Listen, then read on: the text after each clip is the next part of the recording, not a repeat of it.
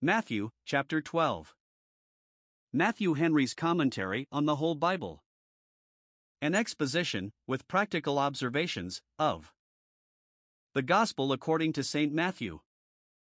Chapter twelve. In this chapter, we have one. Christ's clearing of the law of the fourth commandment concerning the Sabbath day, and vindicating it from some superstitious notions advanced by the Jewish teachers, showing that works of necessity and mercy are to be done on that day, verses one to thirteen. two. The prudence, humility, and self-denial of our Lord Jesus in working his miracles, verses fourteen to twenty-one. three. Christ's answer to the blasphemous cavils and calumnies of the scribes and Pharisees who imputed his casting out devils to a compact with the devil, verses twenty-two to thirty-seven. four. Christ's reply to a tempting demand of the scribes and Pharisees, challenging him to show them a sign from heaven, verses thirty-eight to forty-five. five. Christ's judgment about his kindred and relations, verses forty-six to fifty. Matthew twelve, verses one to thirteen. The Jewish teachers had corrupted many of the commandments by interpreting them more loosely than they were intended, a mistake which Christ discovered and rectified, chapter five, in his Sermon on the Mount. But concerning the fourth commandment, they had erred in the other extreme, and interpreted it too strictly. Note, it is common for men of corrupt minds, by their zeal in rituals, and the external services of religion, to think to atone for the looseness of their morals. But they are cursed who add to, as well as they who take from, the words of this book, Revelation twenty-two verses sixteen and nineteen, Proverbs thirty verse six. Now that which our Lord Jesus here lays down is, that the works of necessity and mercy are lawful on the Sabbath day, which the Jews in many instances were taught to make a scruple of. Christ's industrious explanation of the fourth commandment intimates its perpetual obligation to the religious observation of one day in seven, as a holy Sabbath. He would not expound a law that was immediately to expire, but doubtless intended hereby to settle a point which would be of use to his church in all ages, and so it is to teach us that our Christian Sabbath, though under the direction of the fourth commandment, is not under the injunctions of the Jewish elders. It is usual to settle the meaning of a law by judgments given upon cases that happen in fact, and in like manner is the meaning of this law settled. Here are two passages of story put together for this purpose, happening at some distance of time from each other, and of a different nature, but both answering this intention. one. Christ, by justifying his disciples in plucking the ears of corn on the Sabbath day, shows that works of necessity are lawful on that day. Now here observe. one. What it was that the disciples did. They were following their master one Sabbath day through a cornfield. It is likely they were going to the synagogue, verse nine, for it becomes not Christ's disciples to take idle walks on that day, and they were hungry, let it be no disparagement to our master's housekeeping. But we will suppose they were so intent upon the Sabbath work, that they forgot to eat bread, had spent so much time in their morning worship, that they had no time for their morning meal, but came out fasting, because they would not come late to the synagogue. Providence ordered it that they went through the corn, and there they were supplied. Note, God has many ways of bringing suitable provision to his people when they need it, and will take particular care of them when they are going to the synagogue, as of old for them that went up to Jerusalem to worship, Psalm eighty-four verses six and seven, for whose use the rain filled the pools, while we are in the way of duty, Jehovah Jireh, let God alone to provide for us. Being in the cornfields, they began to pluck the ears of corn, the law of God allowed this, Deuteronomy twenty-three verse twenty-five. To teach people to be neighborly, and not to insist upon property in a small matter, whereby another may be benefited. This was but slender provision for Christ and his disciples, but it was the best they had, and they were content with it. The famous Mister Ball, of Whitmore, used to say he had two dishes of meat to his Sabbath dinner, a dish of hot milk, and a dish of cold, and he had enough and enough. two. What was the offense that the Pharisees took at this? It was but a dry breakfast, yet the Pharisees would not let them eat that in quietness. They did not quarrel with them for taking another man's corn, they were no great zealots for justice, but for doing it on the Sabbath day, for plucking and rubbing the ears of corn of that day was expressly forbidden by the tradition of the elders, for this reason, because it was a kind of reaping. Note, it is no new thing for the most harmless and innocent actions of Christ's disciples to be evil spoken of, and reflected upon as unlawful, especially by those who are zealous for their own inventions and impositions. The Pharisees complained of them to their master for doing that which it was not lawful to do. Note, those are no friends to Christ and his disciples, who make that to be unlawful which God has not made to be so. three. What was Christ's answer to this cavil of the Pharisees? The disciples could say little for themselves, especially because those who quarreled with them seemed to have the strictness of the Sabbath sanctification on their side, and it is safest to err on that hand. But Christ came to free his followers, not only from the corruptions of the Pharisees, but from their unscriptural impositions, and therefore has something to say for them, and justifies what they did, though it was a transgression of the canon. one. He justifies them by precedents, which were allowed to be good by the Pharisees themselves. one. He urges an ancient instance of David, who in a case of necessity did that which otherwise he ought not to have done, verses three and four. Have ye not read the story, First Samuel twenty-one verse six, of David's eating the showbread, which by the law was appropriated to the priest? Leviticus twenty-four verses five to nine. It is most holy to Aaron and his sons, and Exodus twenty-nine verse thirty-three, a stranger shall not eat of it, yet the priest gave it to David and his men, for though the exception of a case of necessity was not expressed, yet it was implied in that and all other ritual institutions. That which bore out David in eating the showbread was not his dignity. Uzziah, that invaded the priest's office in the pride of his heart, though a king, was struck with a leprosy for it, Second Chronicles twenty-six verse sixteen, et cetera, but his hunger. The greatest shall not have their lusts indulged, but the meanest shall have their wants considered. Hunger is a natural desire which cannot be mortified, but must be gratified, and cannot be put off with anything but meat, therefore we say, it will break through stone walls. Now the Lord is for the body, and allowed his own appointment to be dispensed with in a case of distress, much more might the tradition of the elders be dispensed with. Note, that may be done in a case of necessity which may not be done at another time, there are laws which necessity has not, but it is a law to itself. Men do not despise, but pity, a thief that steals to satisfy his soul when he is hungry, Proverbs six verse thirty. two. He urges a daily instance of the priests, which they likewise read in the law, and according to which was the constant usage, verse five. The priests in the temple did a great deal of servile work on the Sabbath day, killing, flaying, burning the sacrificed beasts, which in a common case would have been profaning the Sabbath, and yet it was never reckoned any transgression of the fourth commandment, because the temple service required and justified it. This intimates that those labors are lawful on the Sabbath day which are necessary, not only to the support of life, but to the service of the day, as tolling a bell to call the congregation together, traveling to church, and the like. Sabbath rest is to promote, not to hinder, Sabbath worship. two. He justifies them by arguments, three cogent ones. one. In this place is one greater than the temple, verse six. If the temple service would justify what the priests did in their ministration, the service of Christ would much more justify the disciples in what they did in their attendance upon him. The Jews had an extreme veneration for the temple, it sanctified the gold. Stephen was accused for blaspheming that holy place, Acts six verse thirteen, but Christ, in a cornfield, was greater than the temple, for in him dwelt not the presence of God symbolically, but all the fullness of the Godhead bodily. Note, if whatever we do, we do it in the name of Christ, and as unto him, it shall be graciously accepted of God, however it may be censured and cavilled at by men.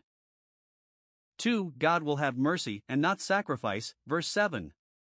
Ceremonial duties must give way to moral, and the natural, royal law of love and self-preservation must take place of ritual observances. This is quoted from Hosea six verse six. It was used before, chapter nine verse thirteen, in vindication of mercy to the souls of men, here, of mercy to their bodies. The rest of the Sabbath was ordained for man's good, in favor of the body, Deuteronomy five verse fourteen. Now no law must be construed so as to contradict its own end. If you had known what this means, had known what it is to be of a merciful disposition, you would have been sorry that they were forced to do this to satisfy their hunger, and would not have condemned the guiltless. Note. First, ignorance is the cause of our rash and uncharitable censures of our brethren. Secondly, it is not enough for us to know the Scriptures, but we must labor to know the meaning of them. Let him that readeth understand.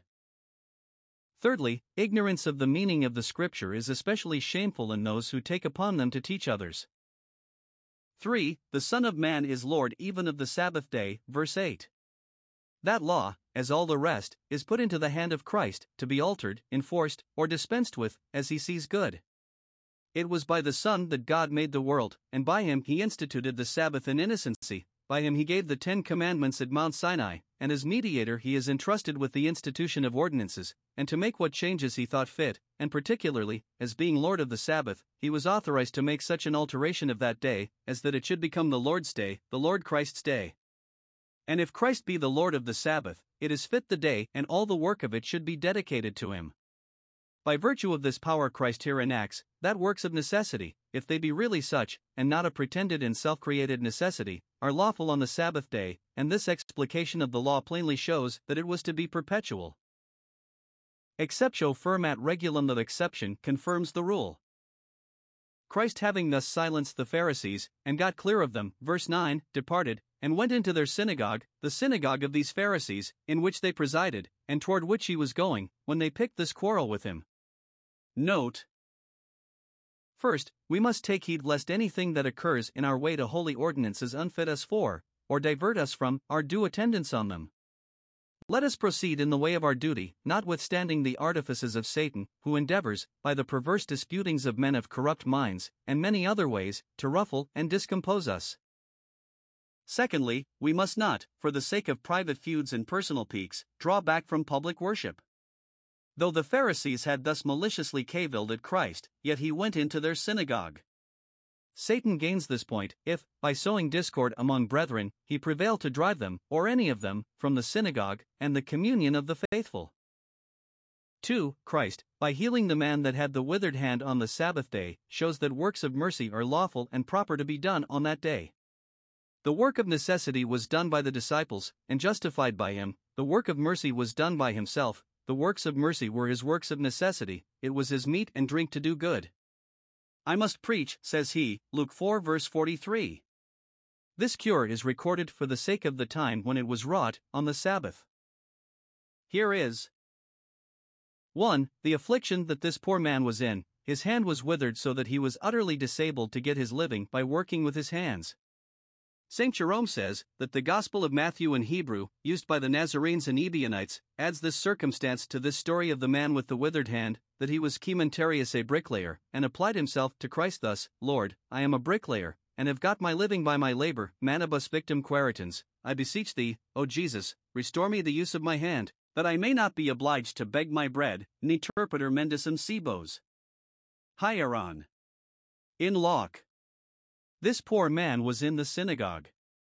Note, those who can do but little, or have but little to do for the world, must do so much the more for their souls, as the rich, the aged, and the infirm. two. A spiteful question which the Pharisees put to Christ upon the sight of this man. They asked him, saying, Is it lawful to heal? We read not here of any address this poor man made to Christ for a cure, but they observed Christ began to take notice of him, and knew it was usual for him to be found of those that sought him not, and therefore with their badness they anticipated his goodness, and started this case as a stumbling block in the way of doing good. Is it lawful to heal on the Sabbath day? Whether it was lawful for physicians to heal on that day or not, which was the thing disputed in their books, one would think it past dispute, that it is lawful for prophets to heal, for him to heal who discovered a divine power and goodness in all he did of this kind, and manifested himself to be sent of God. Did ever any ask, whether it is lawful for God to heal, to send his word and heal? It is true, Christ was now made under the law, by a voluntary submission to it, but he was never made under the precepts of the elders.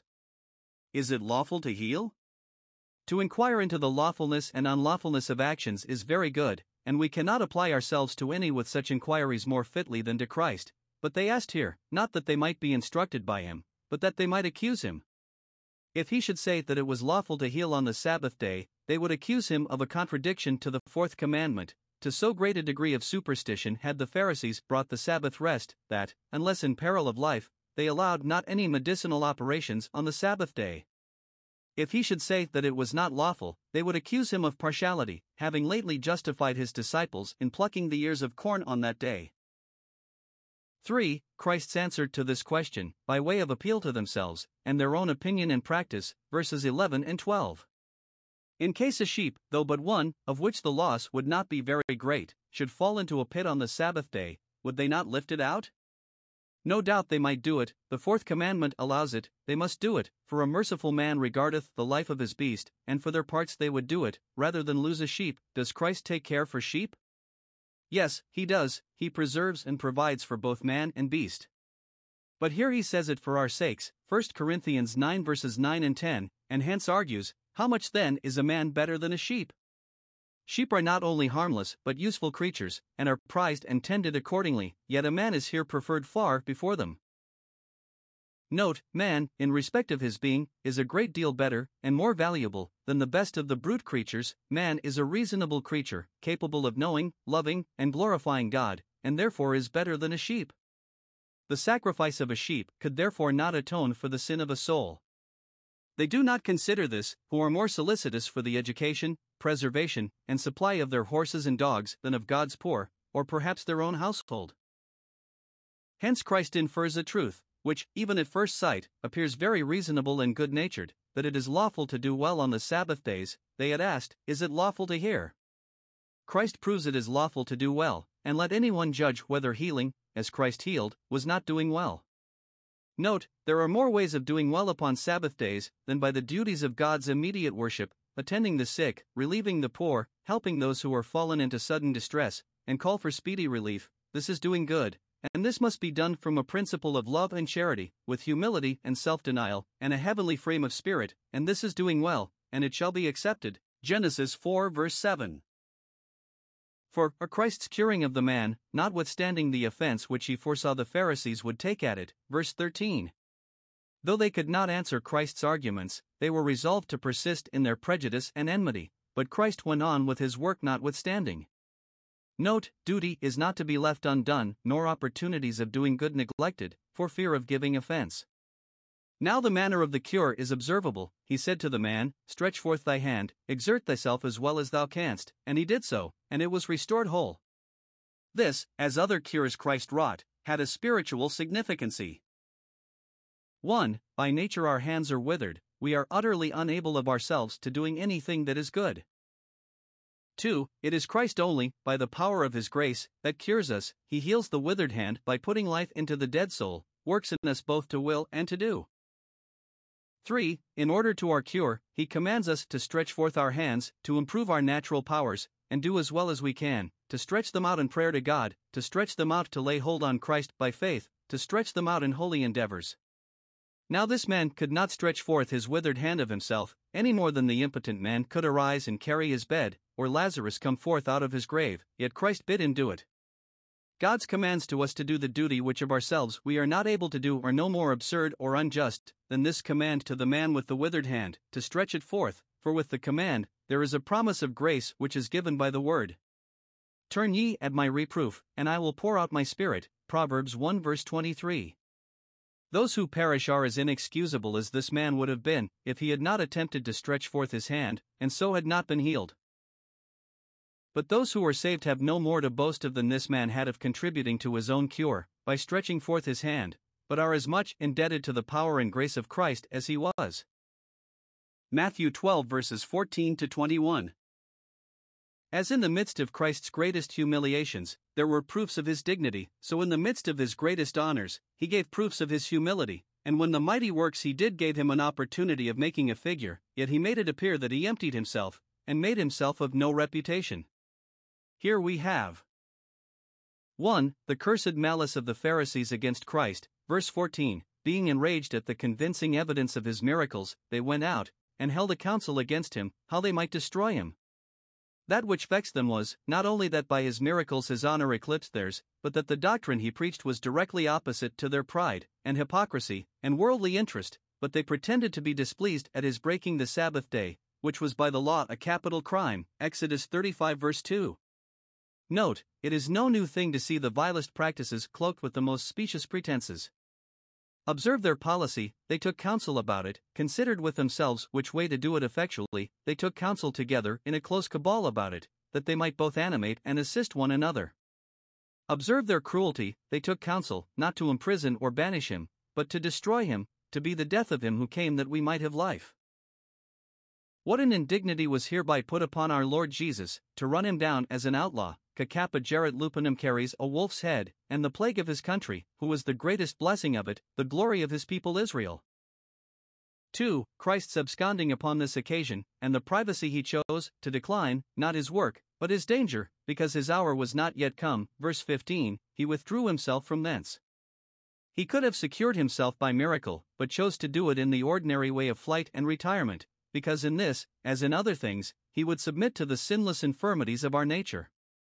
Herein he humbled himself, that he was driven to the common shift of those who are most helpless, thus also he would give an example to his own rule, when they persecute you in one city, flee to another. Christ had said and done enough to convince those Pharisees, if reason were miracles would have done it, but instead of yielding to the conviction, they were hardened and enraged, and therefore he left them as incurable, Jeremiah fifty-one verse nine. Christ did not retire for his own ease, nor seek an excuse to leave off his work, no, his retirements were filled up with business, and he was even then doing good, when he was forced to flee for the same. Thus he gave an example to his ministers, to do what they can, when they cannot do what they would, and to continue teaching, even when they are removed into corners. When the Pharisees, the great dons and doctors of the nation, drove Christ from them, and forced him to withdraw himself, yet the common people crowded after him, great multitudes followed him and found him out.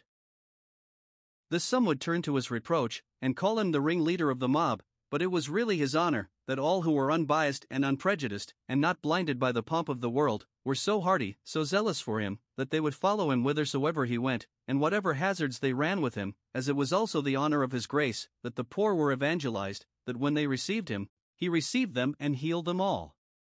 Christ came into the world to be a physician general, as the sun to the lower world, with healing under his wings. Though the Pharisees persecuted Christ for doing good, yet he went on in it, and did not let the people fare the worse for the wickedness of their rulers. Note, though some are unkind to us, we must not on that account be unkind to others. Christ studied to reconcile usefulness and privacy, he healed them all, and yet, verse sixteen, charged them that they should not make him known, which may be looked upon.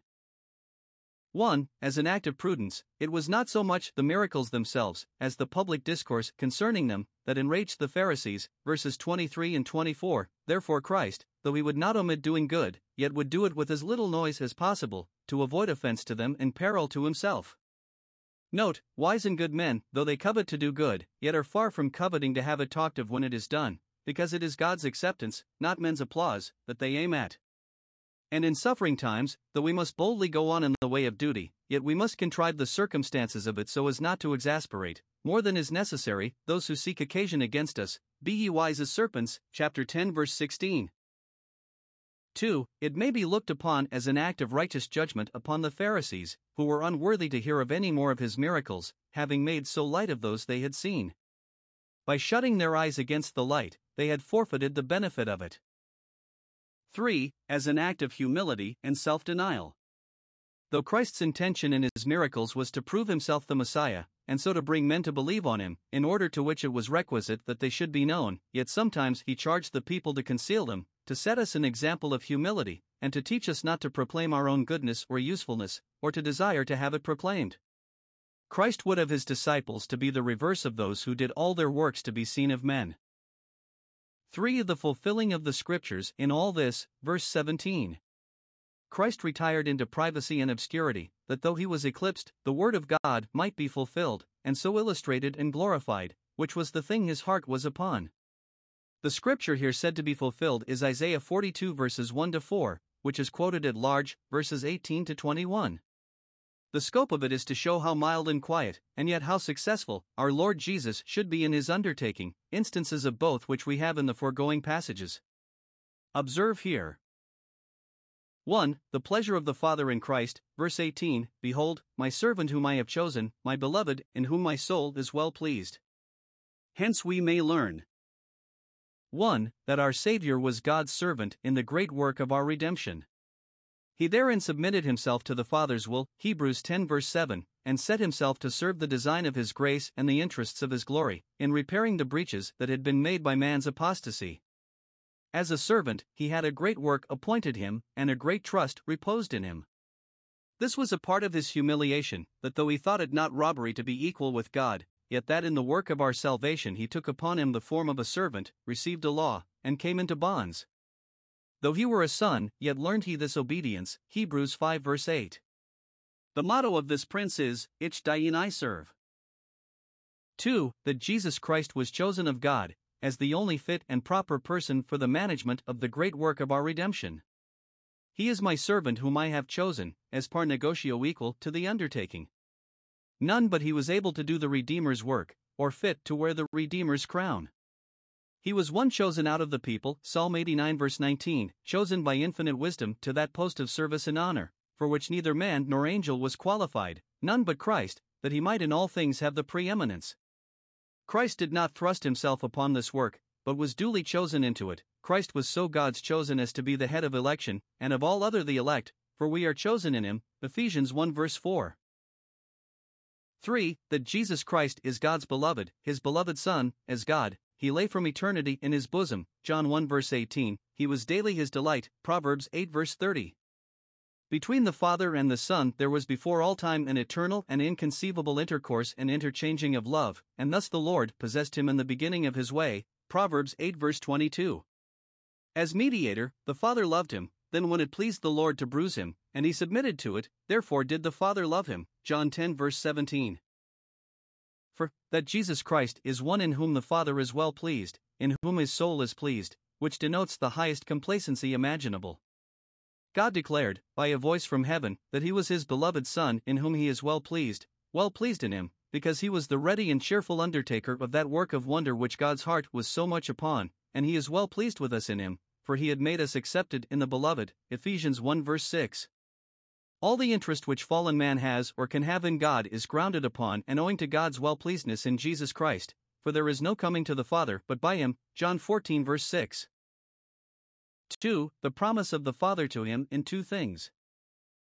one. That he should be every way well qualified for his undertaking. I will put my spirit upon him, as a spirit of wisdom and counsel, Isaiah eleven verses two and three. Those whom God calls to any service, he will be sure to fit and qualify for it, and by that it will appear that he called them to it, as Moses, Exodus four verse twelve. Christ, as God, was equal in power and glory with the Father. As mediator, he received from the Father power and glory, and received that he might give, and all that the Father gave him, to qualify him for his undertaking, was summed up in this, he put his Spirit upon him. This was that oil of gladness with which he was anointed above his fellows, Hebrews one verse nine. He received the Spirit, not by measure, but without measure, John three verse thirty-four. Note, whoever they be that God has chosen, and in whom he is well pleased, he will be sure to put his Spirit upon them. Wherever he confers his love, he confers somewhat of his likeness. two. That he should be abundantly successful in his understanding. Those whom God sends he will certainly own. It was long since secured by promise to our Lord Jesus, that the good pleasure of the Lord should prosper in his hand, Isaiah fifty-three verse ten. And here we have an account of that prospering good pleasure. one. He shall show judgment to the Gentiles. Christ in his own person preached to those who bordered upon the heathen nations, see Mark three verses six to eight, and by his apostle showed his gospel, called here his judgment, to the Gentile world. The way and method of salvation, the judgment which is committed to the Son, is not only wrought out by him as our great high priest, but showed and published by him as our great prophet. The gospel, as it is a rule of practice and conversation, which has a direct tendency to the reforming and bettering of men's hearts and lives, shall be showed to the Gentiles. God's judgments had been the Jews' peculiar, Psalm one forty-seven verse nineteen, but it was often foretold, by the Old Testament prophets, that they should be showed to the Gentiles, which therefore ought not to have been such a surprise as it was to the unbelieving Jews, much less a vexation. two. In his name shall the Gentiles trust, verse twenty-one. He shall so show judgment to them, that they shall heed and observe what he shows them, and be influenced by it to depend upon him, to devote themselves to him, and conform to that judgment. Note, the great design of the gospel is to bring people to trust in the name of Jesus Christ, his name Jesus, the Savior, that precious name whereby he is called, and which is his ointment poured forth, the Lord our righteousness. The evangelist here follows the Septuagint, or perhaps the latter editions of the Septuagint follow the evangelist. The Hebrew, Isaiah forty-two verse four, is, the isle shall wait for his law. The isles of the Gentiles are spoken of, Genesis ten verse five, as peopled by the sons of Japhet, of whom it was said, Genesis nine verse twenty-seven, God shall persuade Japhet to dwell in the tents of Shem, which was now to be fulfilled when the isles, says the prophet, the Gentiles, says the evangelist, shall wait for his law, and trust in his name. Compare these together, and observe, that they, and they only, can with confidence trust in Christ's name, that wait for his law with a resolution to be ruled by it. Observe also, that the law we wait for is the law of faith, the law of trusting in his name. This is now his great commandment, that we believe in Christ, First John three verse twenty-three. three. The prediction concerning him, and his mild and quiet management of his undertaking, verses nineteen and twenty. It is chiefly for the sake of this that it is here quoted, upon occasion of Christ's affected privacy and concealment. one. That he should carry on his undertaking without noise or ostentation. He shall not strive, or make an outcry. Christ and his kingdom come not with observation, Luke seventeen verses twenty and twenty-one. When the first begotten was brought into the world, it was not with state and ceremony, he made no public entry, had no harbingers to proclaim him king. He was in the world, and the world knew him not. Those were mistaken who fed themselves with hopes of a pompous Savior. His voice was not heard in the streets, Lo, here is Christ, or, Lo, he is there. He spake in a still small voice, which was alluring to all, but terrifying to none. He did not affect to make a noise, but came down silently like the dew. What he spake and did was with the greatest possible humility and self-denial. His kingdom was spiritual, and therefore not to be advanced by force or violence, or by high pretensions. No, the kingdom of God is not in word, but in power. two. That he should carry on his undertaking without severity and rigor, verse twenty. A bruised reed shall he not break. Some understand this of his patience in bearing with the wicked. He could as easily have broken these Pharisees as a bruised reed, and have quenched them as soon as smoking flax, but he will not do it till the judgment day, when all his enemies shall be made his footstool. Others rather understand it of his power and grace in bearing up the weak. In general, the design of his gospel is to establish such a method of salvation as encourages sincerity, though there be much infirmity. It does not insist upon a sinless obedience, but accepts an upright, willing mind. As to particular persons, that follow Christ in meekness, and in fear, and in much trembling, observe. one. How their case is here described. They are like a bruised reed, and smoking flax. Young beginners in religion are weak as a bruised reed, and their weakness offensive like smoking flax. Some little life they have, but it is like that of a bruised reed, some little heat, but like that of smoking flax. Christ's disciples were as yet but weak, and many are so that have a place in his family. The grace and goodness in them are as a bruised reed, the corruption and badness in them are as smoking flax, as the wick of a candle when it is put out and is yet smoking. two. What is the compassion of our Lord Jesus toward them?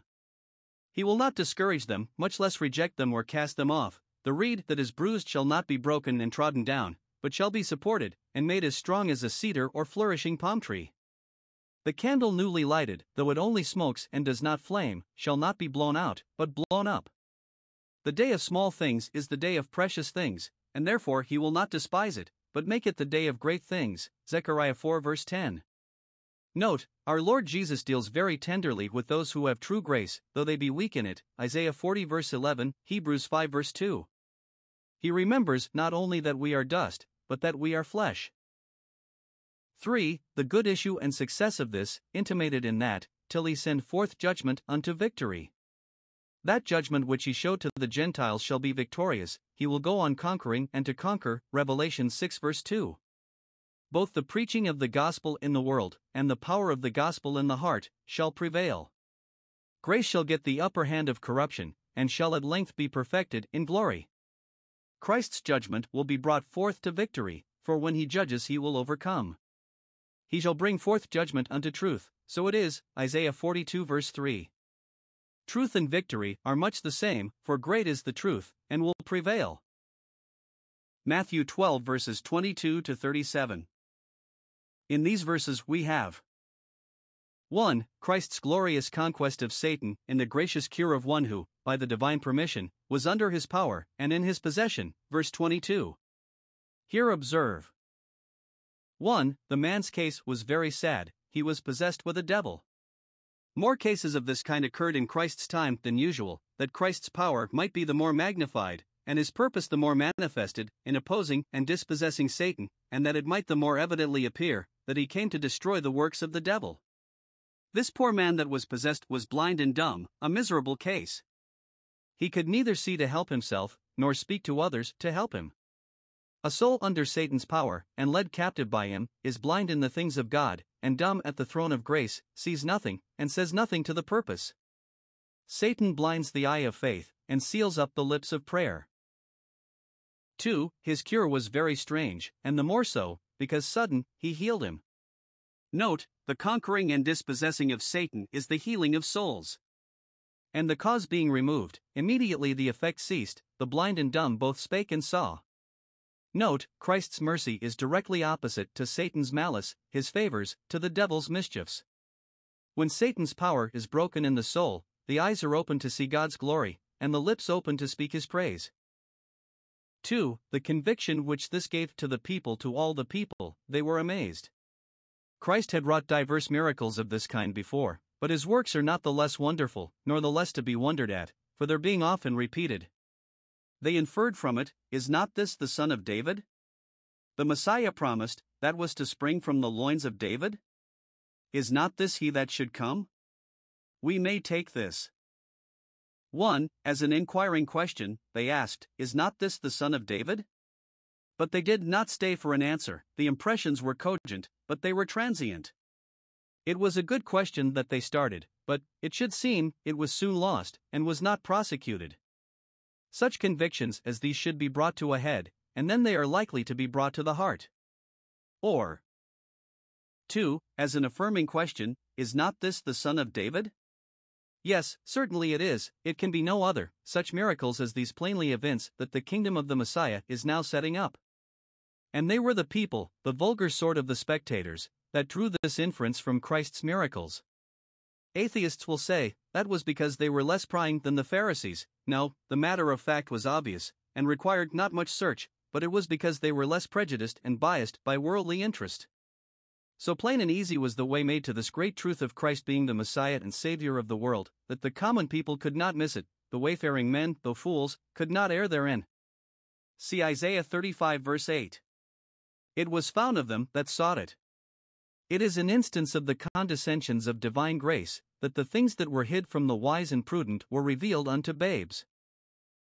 The world by wisdom knew not God, and by the foolish things the wise were confounded. three. The blasphemous cavil of the Pharisees, verse twenty-four. The Pharisees were a sort of men that pretended to more knowledge in, and zeal for, the divine law, than other people, yet they were the most inveterate enemies to Christ and his doctrine. They were proud of the reputation they had among the people, that fed their pride, supported their power, and filled their purses, and when they heard the people say, is not this the son of David? They were extremely irritated, more at that than at the miracle itself. This made them jealous of our Lord Jesus, and apprehensive, that as his interest in the people's esteem increased, theirs must of course be eclipsed and diminished, therefore they envied him, as Saul did his father David, because of what the women sang of him, First Samuel eighteen verses seven and eight. Note, those who bind up their happiness in the praise and applause of men, expose themselves to a perpetual uneasiness upon every favorable word that they hear said of any other. The shadow of honor followed Christ, who fled from it, and fled from the Pharisees, who were eager in the pursuit of it. They said, this fellow does not cast out devils, but by Beelzebub the prince of the devils, and therefore is not the son of David. Observe. one. How scornfully they speak of Christ, this fellow, as if that precious name of his, which is his ointment poured forth, were not worthy to be taken into their lips. It is an instance of their pride and superciliousness, and their diabolical envy, that the more people magnified Christ, the more industrious they were to vilify him. It is a bad thing to speak of good men with disdain because they are poor. two. How blasphemously they speak of his miracles, they could not deny the matter of fact. It was as plain as the sun, that devils were cast out by the word of Christ, nor could they deny that it was an extraordinary thing, and supernatural. Being thus forced to grant the premises, they had no other way to avoid the conclusion that this is the son of David, than by suggesting that Christ cast out devils by Beelzebub, that there was a compact between Christ and the devil, pursuant to that, the devil was not cast out, but did voluntarily retire, and give back by consent and with design, or as if, by an agreement with the ruling devil, he had power to cast out the inferior devils. No surmise could be more palpably false and vile than this, that he, who is truth itself, should be in combination with the father of lies, to cheat the world. This was the last refuge, or subterfuge rather, or an obstinate infidelity, that was resolved to stand it out against the clearest conviction. Observe, among the devils there is a prince, the ringleader of the apostasy from God and rebellion against him, but this prince is Beelzebub, the god of a fly, or a dunghill god. How art thou fallen, O Lucifer! From an anger of light, to be a lord of flies. Yet this is the prince of the devils too, the chief of the gang of infernal spirits. four. Christ's reply to this base insinuation, verses twenty-five to thirty. Jesus knew their thoughts. Note, Jesus Christ knows what we are thinking at any time, knows what is in man, he understands our thoughts afar off. It should seem that the Pharisees could not for shame speak it out, but kept it in their minds. They could not expect to satisfy the people with it, they therefore reserved it for the silencing of the convictions of their own consciences. Note, many are kept off from their duty by that which they are ashamed to own, but which they cannot hide from Jesus Christ, yet it is probable that the Pharisees had whispered what they thought among themselves, to help to harden one another. But Christ's reply is said to be to their thoughts, because he knew with what mind, and from what principle, they said it, that they did not say it in their haste, but that it was the product of a rooted malignity. Christ's reply to this imputation is copious and cogent, that every mouth may be stopped with sense and reason, before it be stopped with fire and brimstone. Here are three arguments by which he demonstrates the unreasonableness of this suggestion. one. It would be very strange, and highly improbably, that Satan should be cast out by such a compact, because then Satan's kingdom would be divided against itself, which, considering his subtlety, is not a thing to be imagined, verses twenty-five and twenty-six. one. Here is a known rule laid down, that in all societies a common ruin is the consequence of mutual quarrels, every kingdom divided against itself is brought to desolation, and every family too, quae enim domus tam stabilis est, quae tam firmus avitus, quae non odius et desidius funditus everti posset, for what family is so strong, what community so firm, as not to be overturned by enmity and dissension? C I C Lyell. seven. Divisions commonly and in desolations, if we clash, we break, if we divide one from another, we become an easy prey to a common enemy, much more if we bite and devour one another, shall we be consumed one of another, Galatians five verse fifteen. Churches and nations have known this by sad experience. two. The application of it to the case in hand, verse twenty-six, if Satan cast out Satan, if the prince of the devil should be at variance with the inferior devils, the whole kingdom and interest would soon be broken, nay, if Satan should come into a compact with Christ, it must be to his own ruin, for the manifest design and tendency of Christ's preaching and miracles was to overthrow the kingdom of Satan, as a kingdom of darkness, wickedness, and enmity to God, and to set up, upon the ruins of it, a kingdom of light, holiness, and love. The works of the devil, as a rebel against God, and a tyrant over the souls of men, were destroyed by Christ, and therefore it was the most absurd thing imaginable, to think that Beelzebub should at all countenance such a design, or come into it. If he should fall in with Christ, how should then his kingdom stand? He would himself contribute to the overthrow of it.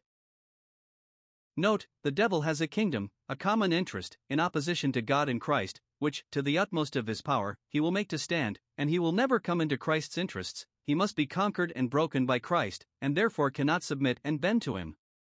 What concord or communion can there be between light and darkness, Christ and Belial, Christ and Beelzebub? Christ will destroy the devil's kingdom, but he needs not do it by any such little arts and projects as that of a secret compact with Beelzebub. No, this victory must be obtained by nobler methods. Let the prince of the devils muster up all his forces, let him make use of all his powers and politics, and keep his interests in the closest confederacy, yet Christ will be too hard for his united force, and his kingdom shall not stand. two. It was not at all strange, or improbable, the devil should be cast out by the Spirit of God. four.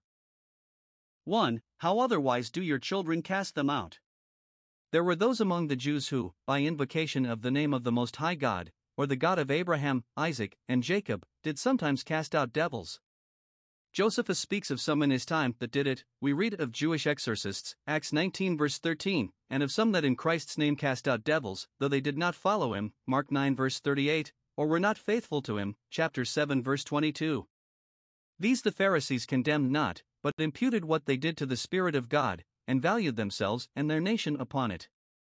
It was therefore merely from spite and envy to Christ that they would own that others cast out devils by the Spirit of God, but suggest that he did it by compact with Beelzebub. Note, it is the way of malicious people, especially the malicious persecutors of Christ and Christianity, to condemn the same thing in those they hate, which they approve of, and applaud in those they have a kindness for. The judgments of envy are made, not by things, but persons, not by reason, but prejudice. But those were very unfit to sit in Moses' seat, who knew faces, and knew nothing else in judgment, therefore they shall be your judges. This contradicting of yourselves will rise up in judgment against you at the last great day, and will condemn you. Note, in the last judgment, not only every sin, but every aggravation of it, will be brought into the account, and some of our notions that were right and good will be brought in evidence against us, to convict us of partiality.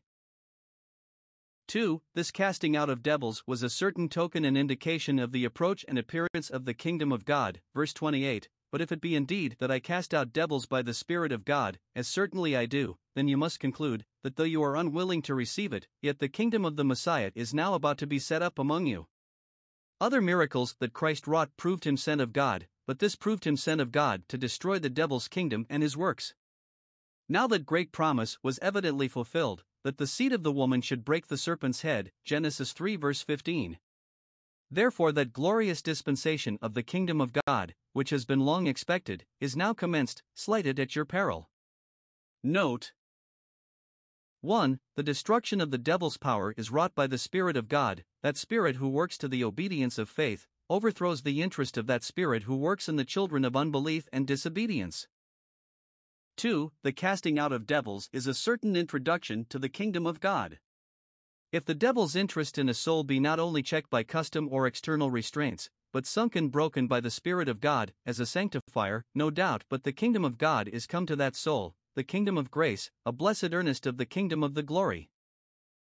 three. The comparing of Christ's miracles, particularly this of casting out devils, with his doctrine and the design and tendency of his holy religion, evidence that he was so far from being in league with Satan that he was at open enmity and hostility against him. Verse twenty-nine. How can one enter into a strong man's house, and plunder his goods, and carry them away, except he first bind the strong man? And then he may do what he pleases with his goods. The world, that sat in darkness, and lay in wickedness, was in Satan's possession, and under his power, as a house in the possession and under the power of a strong man, so is every unregenerate soul, there Satan resides, there he rules. Now. one. The design of Christ's gospel was to spoil the devil's house, which, as a strong man, he kept in the world, to turn the people from darkness to light, from sin to holiness, from this world to a better, from the power of Satan unto God, Acts twenty-six verse eighteen, to alter the property of souls. two. Pursuant to this design, he bound the strong man, when he cast out unclean spirits by his word, thus he wrested the sword out of the devil's hand, that he might wrest the scepter out of it. The doctrine of Christ teaches us how to construe his miracles, and when he showed how easily and effectually he could cast the devil out of people's bodies, he encouraged all believers to hope that, whatever power Satan might usurp and exercise in the souls of men, Christ by his grace would break it. He will spoil him, for it appears that he can bind him. When nations were turned from the service of idols to serve the living God, when some of the worst of sinners were sanctified and justified, and became the best of saints, then Christ spoiled the devil's house, and will spoil it more and more. For, it is here intimated, that this holy war, which Christ was carrying on with vigor against the devil and his kingdom, was such as would not admit of a neutrality. Verse thirty, he that is not with me is against me. In the little differences that may arise between the disciples of Christ among themselves, we are taught to lessen the matters in variance, and to seek peace, by accounting those who are not against us, to be with us. Luke nine verse fifty, but in the great quarrel between Christ and the devil, no peace is to be sought, nor any such favorable construction to be made of any indifference in the matter. He that is not hearty for Christ, will be reckoned with as really against him. He that is cold in the cause, is looked upon as an enemy. When the dispute is between God and Baal, there is no halting between two. First Kings eighteen verse twenty-one, there is no trimming between Christ and Belial, for the kingdom of Christ, as it is eternally opposite to, so it will be eternally victorious over, the devil's kingdom. And therefore in this cause there is no sitting still with Gilead beyond Jordan, or Asher on the seashore, Judges five verses sixteen and seventeen. We must be entirely, faithfully, and immovably, on Christ's side. It is the right side, and will at last be the rising side. See Exodus thirty-two verse twenty-six. The latter clause is to the same purport, he that gathereth not with me scattereth. Note one. Christ's errand into the world was to gather, to gather in his harvest, to gather in those whom the Father had given him, John eleven verse fifty-two, Ephesians one verse ten. two. Christ expects and requires from those who are with him, that they gather with him, that they not only gather to him themselves, but do all they can in their places to gather others to him, and so to strengthen his interest. three. Those who will not appear and act as furtherers of Christ's kingdom will be looked upon and dealt with as hinderers of it. If we gather not with Christ, we scatter. It is not enough not to do hurt, but we must do good. Thus is the breach widened between Christ and Satan, to show that there was no such compact between them as the Pharisees whispered. five. Here is a discourse of Christ's upon this occasion, concerning tongue sins, wherefore I say unto you. He seems to turn from the Pharisees to the people, from disputing to instructing, and from the sin of the Pharisees he warns the people concerning three sorts of tongue sins, for others' harms are admonitions to us. one. Blasphemous words against the Holy Ghost are the worst kind of tongue sins, and unpardonable, verses thirty-one and thirty-two. one. Here is a gracious assurance of the pardon of all sin upon gospel terms. This Christ says to us, and it is a comfortable saying, that the greatness of sin shall be no bar to our acceptance with God. If we truly repent and believe the gospel, all manner of sin and blasphemy shall be forgiven unto men. Though the sin has been as scarlet and crimson, Isaiah one verse eighteen, though ever so heinous in its nature, ever so much aggravated by its circumstances, and ever so often repeated, though it reach up to the heavens, yet with the Lord there is mercy, that reacheth beyond the heavens, mercy will be extended even to blasphemy, a sin immediately touching God's name and honor. Paul obtained mercy, who had been a blasphemer, First Timothy one verse thirteen. Well may we say, who is a God like unto thee, pardoning iniquity? Micah seven verse eighteen. Even words spoken against the Son of Man shall be forgiven, as theirs were who reviled him at his death, many of whom repented and found mercy. Christ herein has set an example to all the sons of men, to be ready to forgive words spoken against them. I, as a deaf man, heard not.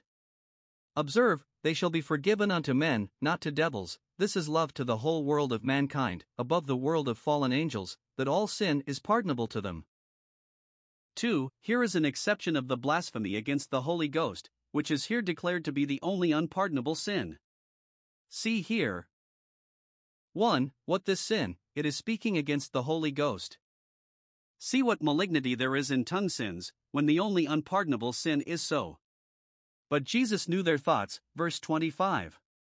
It is not all speaking against the person or essence of the Holy Ghost, or some of his more private operations, or merely the resisting of his internal working in the sinner himself, that is here meant, for who then should be saved?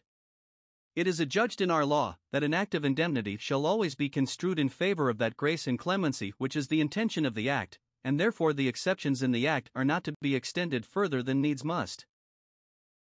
The gospel is an act of indemnity, none are accepted by name, nor any by description, but those only that blaspheme the Holy Ghost, which therefore must be construed in the narrowest sense. All presuming sinners are effectually cut off by the conditions of the indemnity, faith and repentance, and therefore the other exceptions must not be stretched far, and this blasphemy is accepted, not for any defect of mercy in God or merit in Christ, but because it inevitably leaves the sinner in infidelity and impenitency. We have reason to think that none are guilty of this sin, who believe that Christ is the Son of God, and sincerely desire to have part in his merit and mercy, and those who fear they have committed this sin, give a good sign that they have not. The learned Doctor Whitby very well observes, that Christ speaks not of what should be, Mark three verse twenty-eight, Luke twelve verse ten, whosoever shall blaspheme. As for those who blasphemed Christ when he was here upon earth, and called him a winebibber, a deceiver, a blasphemer, and the like, they had some color of excuse, because of the meanness of his appearance, and the prejudices of the nation against him, and the proof of his divine mission was not perfected till after his ascension, and therefore, upon their repentance, they shall be pardoned, and it is hoped that they may be convinced by the pouring out of the Spirit, as many of them were, who had been his betrayers and murderers. But if, when the Holy Ghost is given, in his inward gifts of revelation, speaking with tongues, and the like, such as were the distributions of the Spirit among the apostles, if they continue to blaspheme the Spirit likewise, as an evil spirit, there is no hope of them that they will ever be brought to believe in Christ. For, first, those gifts of the Holy Ghost in the apostles were the last proof that God designed to make use of for the confirming of the gospel, and were still kept in reserve, when other methods preceded.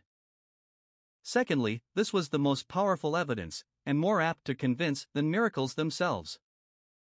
Thirdly, those therefore who blaspheme this dispensation of the Spirit, cannot possibly be brought to believe in Christ. Those who shall impute them to a collusion with Satan, as the Pharisees did the miracles, what can convince them? This is such a stronghold of infidelity as a man can never be beaten out of, and is therefore unpardonable, because hereby repentance is hid from the sinner's eyes. two. What the sentence is that is passed upon it, it shall not be forgiven, neither in this world, nor in the world to come. As in the then present state of the Jewish Church, there was no sacrifice of expiation for the soul that sinned presumptuously, so neither under the dispensation of gospel grace, which is often in Scripture called the world to come, shall there be any pardon to such as tread underfoot the blood of the covenant and do despite to the Spirit of grace. There is no cure for a sin so directly against the remedy. It was a rule in our old law, no sanctuary for sacrilege. Or, it shall be forgiven neither now, in the sinner's own conscience, nor in the great day, when the pardon shall be published. Or, this is a sin that exposes the sinner both to temporal and eternal punishment, both to present wrath and the wrath to come. two. Christ speaks here concerning other wicked words, the products of corruption reigning in the heart, and breaking out thence, verses thirty-three to thirty-five. It was said, verse twenty-five, that Jesus knew their thoughts, and here he spoke with an eye to them, showing that it was not strange that they should speak so ill, when their hearts were so full of enmity and malice, which yet they often endeavored to cloak and cover, by feigning themselves just men. Our Lord Jesus therefore points to the springs and heals them. Let the heart be sanctified, and it will appear in our words.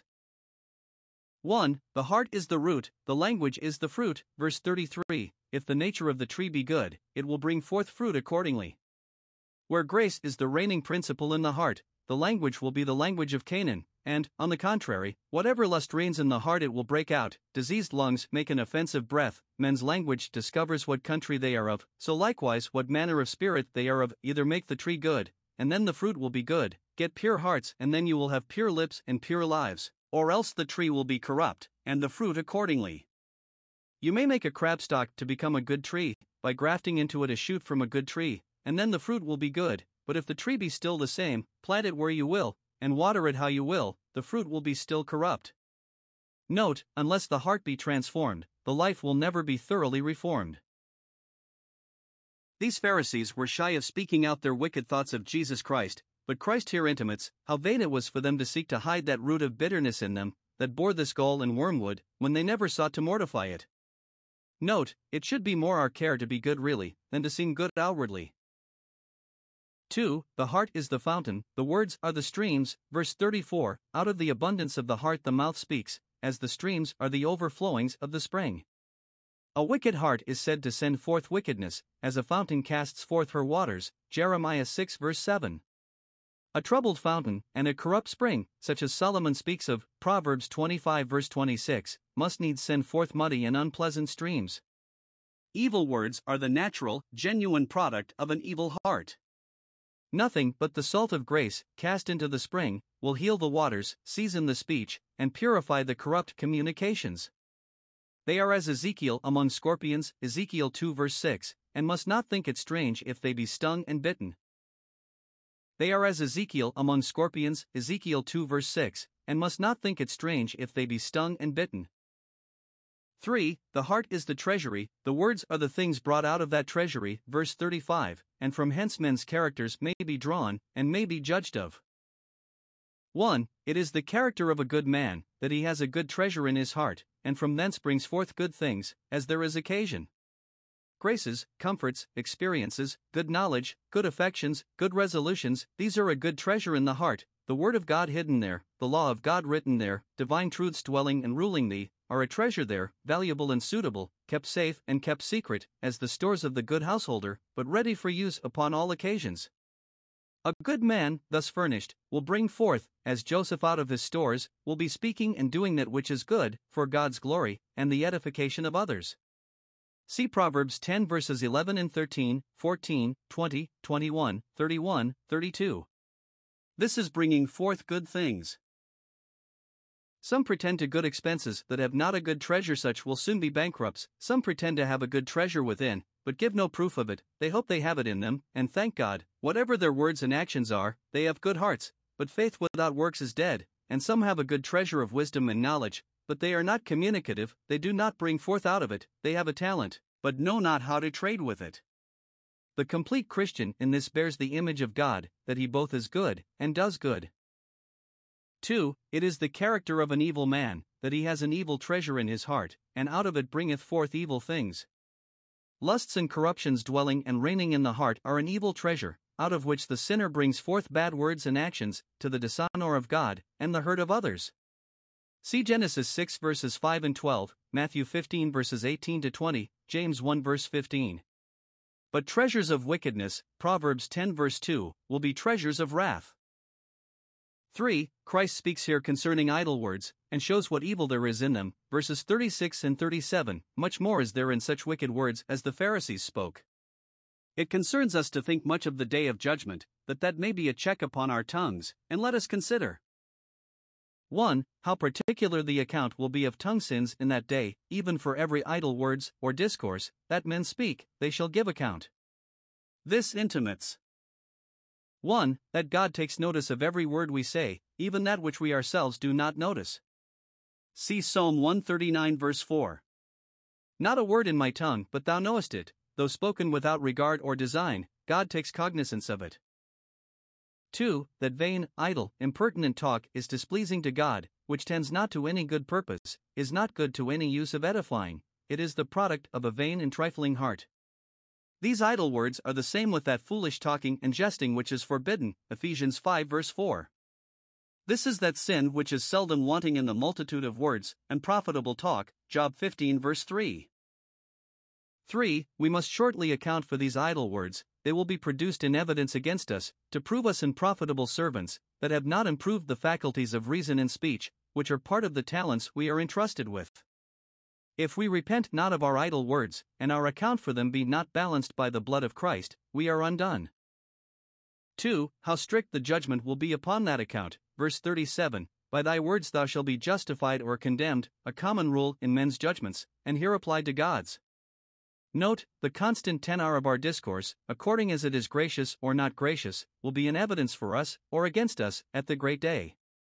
Those who seem to be religious, but bridled not their tongue, will then be found to have put a cheat upon themselves with a vain religion, James one verse twenty-six. Some think that Christ here refers to that of Eliphaz, Job fifteen verse six, thine own mouth condemneth thee, and not I, or, rather, to that of Solomon, Proverbs eighteen verse twenty-one, death and life are in the power of the tongue. Matthew twelve verses thirty-eight to forty-five. It is probable that these Pharisees with whom Christ is here in discourse were not the same that cavilled at him, verse twenty-four, and would not credit the signs he gave, but another set of them, who saw that there was no reason to discredit them, but would not content themselves with the signs he gave, nor admit the evidence of them, unless he would give them such further proof as they should demand. Here is one. Their address to him, verse thirty-eight. They compliment him with the title of Master, pretending respect for him, when they intended to abuse him. All are not indeed Christ's servants, who call him Master. Their request is, we would see a sign from thee. It was highly reasonable that they should see a sign, that he should by miracles prove his divine mission. See Exodus four verses eight and nine, he came to take down a model of religion that was set up by miracles, and therefore it was requisite he should produce the same credentials, but it was highly unreasonable to demand a sign now, when he had given so many signs already, that did abundantly prove him sent of God.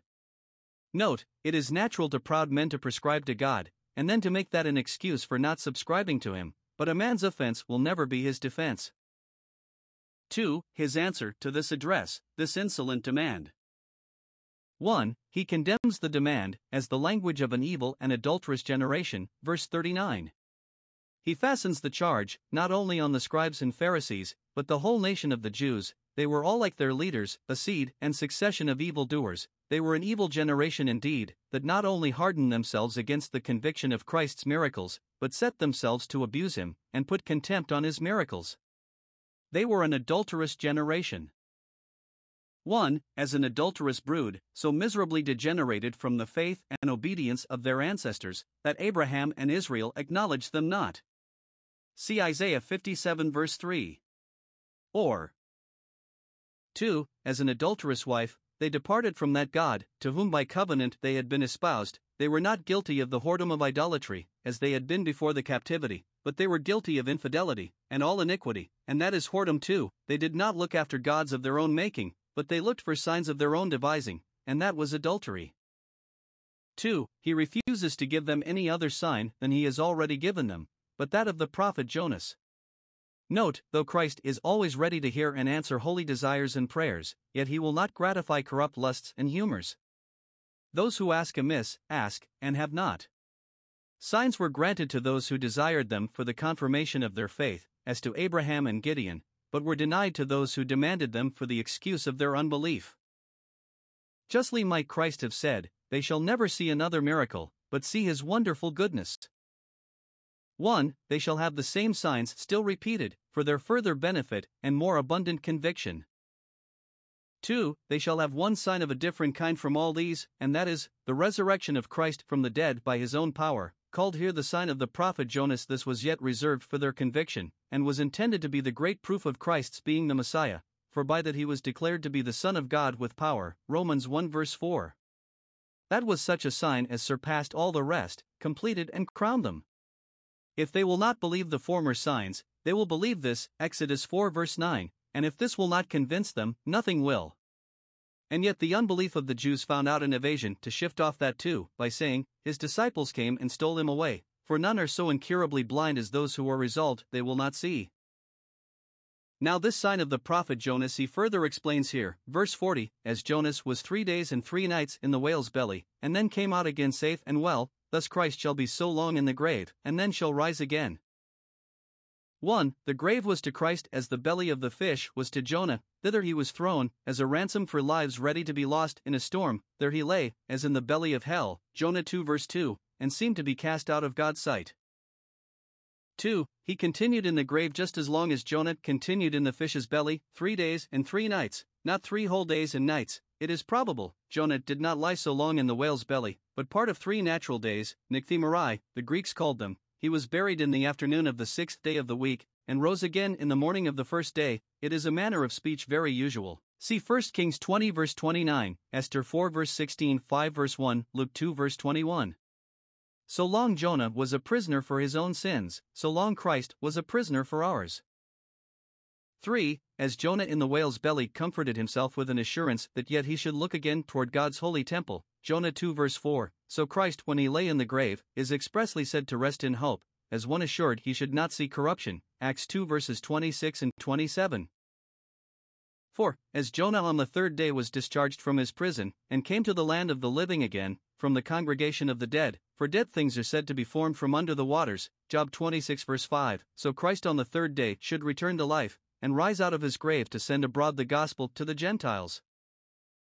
three. Christ takes this occasion to represent the sad character and condition of that generation in which he lived, a generation that would not be reformed, and therefore could not but be ruined, and he gives them their character, as it would stand in the day of judgment, under the full discoveries and final sentences of that day. Persons and things now appear under false colors, characters and conditions are here changeable. If therefore we would make a right estimate, we must take our measures from the last judgment. Things are really what they are eternally. Now Christ represents the people of the Jews. one. As a generation that would be condemned by the men of Nineveh, whose repenting at the preaching of Jonas would rise up in judgment against them, verse forty-one. Christ's resurrection will be the sign of the prophet Jonas to them, but it will not have so happy an effect upon them, as that of Jonas had upon the Ninevites, for they were by it brought to such a repentance as prevented their ruin, but the Jews will be hardened in an unbelief that shall hasten their ruin, and in the day of judgment, the repentance of the Ninevites will be mentioned as an aggravation of the sin, and consequently the condemnation of those to whom Christ preached then, and of those to whom Christ is preached now, for this reason, because Christ is greater than Jonah. one. Jonah was but a man, subject to like passions, to like sinful passions, as we are, but Christ is the Son of God. two. Jonah was a stranger in Nineveh, he came among the strangers that were prejudiced against his country, but Christ came to his own, when he preached to the Jews, and much more when he is preached among professing Christians, that are called by his name. three. Jonah preached but one short sermon, and that with no great solemnity, but as he passed along the streets, Christ renews his calls, sat and taught, taught in the synagogues. four. Jonah preached nothing but wrath and ruin within forty days, gave no instructions, directions, or encouragements to repent, but Christ, besides the warning given us of our danger, has shown wherein we must repent, and assured us of acceptance upon our repentance, because the kingdom of heaven is at hand. five. Jonah wrought no miracle to confirm his doctrine, showed no goodwill to the Ninevites, but Christ wrought abundance of miracles, and all miracles of mercy, yet the Ninevites repented at the preaching of Jonas, but the Jews were not wrought upon by Christ's preaching. Note, the goodness of some, who have less helps and advantages for their souls, will aggravate the badness of those who have much greater. Those who by the twilight discover the things that belong to their peace, will shame those who grope at noonday. two. As a generation that would be condemned by the Queen of the South, the Queen of Sheba, verse forty-two. The Ninevites would shame them for not repenting, the Queen of Sheba for not believing in Christ. She came from a far country to hear the wisdom of Solomon, yet people will not be persuaded to come and hear the wisdom of Christ, though he is in everything greater than Solomon. one. The Queen of Sheba had no invitation to come to Solomon, nor any promise of being welcome, but we are invited to Christ, to sit at his feet and hear his word. two. Solomon was but a wise man, but Christ is wisdom itself, in whom are hid all the treasures of wisdom. three. The Queen of Sheba had many difficulties to break through. She was a woman, unfit for travel, the journey long and perilous. She was a queen, and what would become of her own country in her absence? We have no such cares to hinder us. For she could not be sure that it would be worth her while to go so far on this errand. Fame uses to flatter men, and perhaps she might have in her own country or court wise men sufficient to instruct her. Yet, having heard of Solomon's fame, she would see him, but we come not to Christ upon such uncertainties. five. She came from the uttermost parts of the earth, but we have Christ among us, and his word nigh us. Behold, he stands at the door, and knocks. six. It should seem the wisdom the Queen of Sheba came for was only philosophy and politics, but the wisdom that is to be had with Christ is wisdom to salvation. seven. She could only hear Solomon's wisdom, he could not give her wisdom, but Christ will give wisdom to those who come to him. Nay, he will himself be made of God to them wisdom, so that, upon all these accounts, if we do not hear the wisdom of Christ, the forwardness of the Queen of Sheba to come and hear the wisdom of Solomon will rise up in judgment against us and condemn us, for Jesus Christ is greater than Solomon.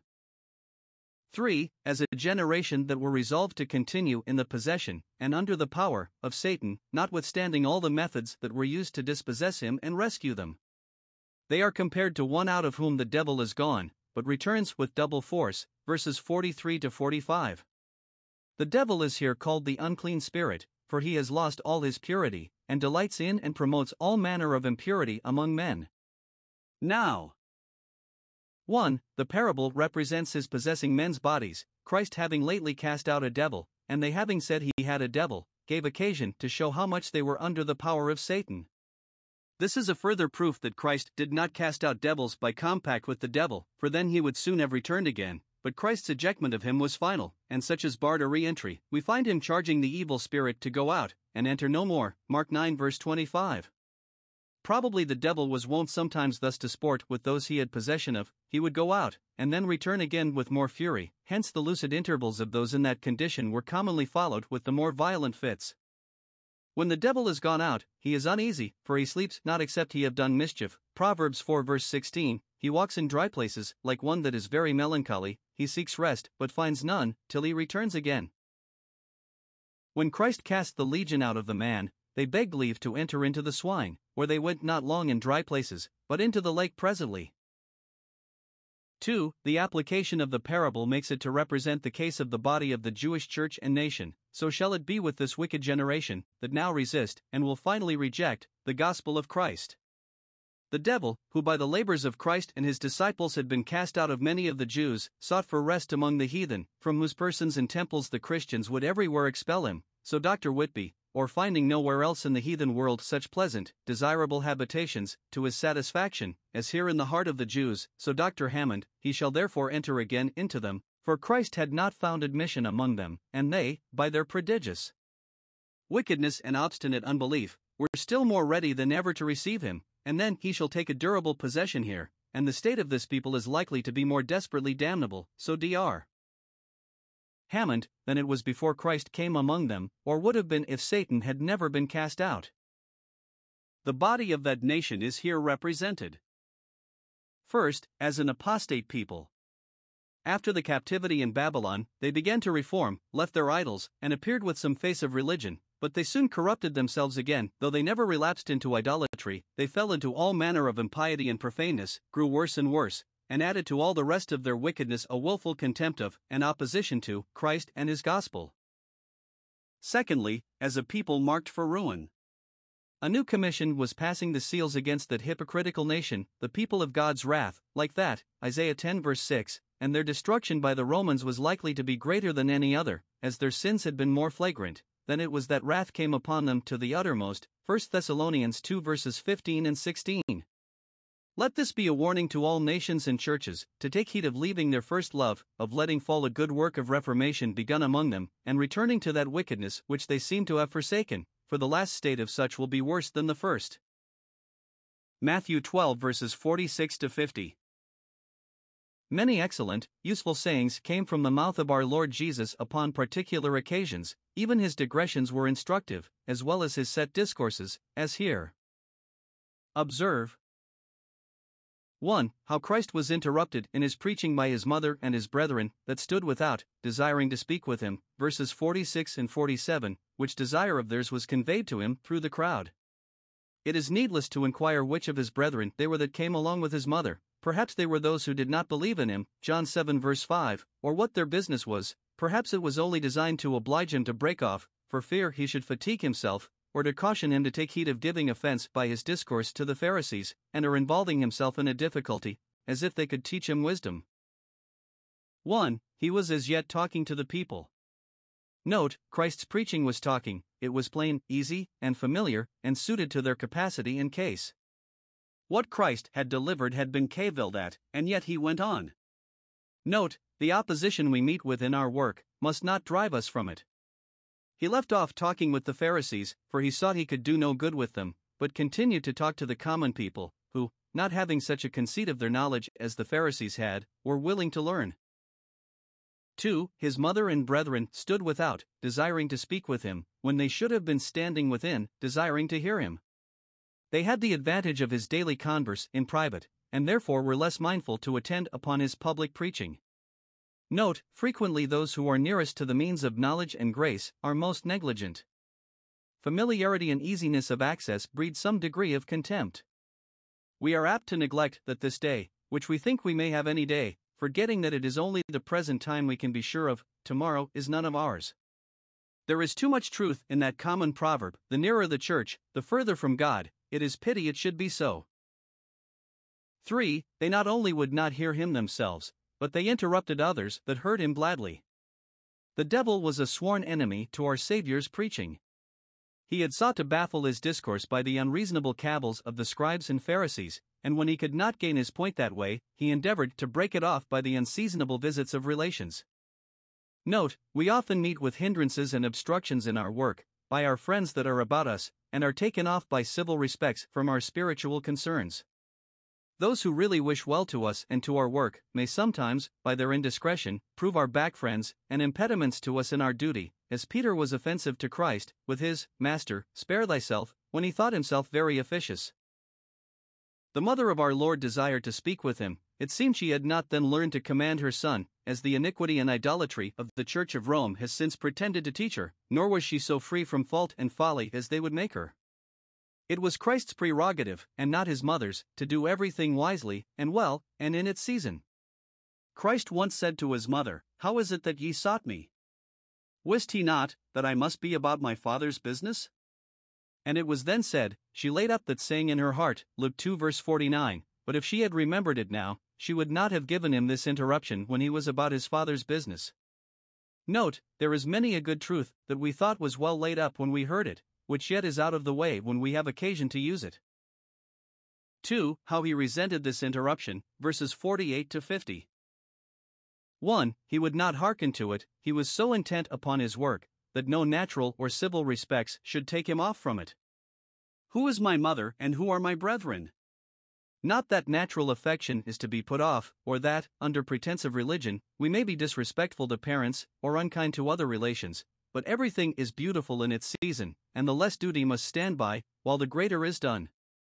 When our regard to our relations comes in competition with the service of God, and the improving of an opportunity to do good, in such a case, we must say to our Father, I have not seen him, as Levi did, Deuteronomy thirty-three verse nine. The nearest relations must be comparatively hated, that is, we must love them less than Christ, Luke fourteen verse twenty-six, and our duty to God must have the preference.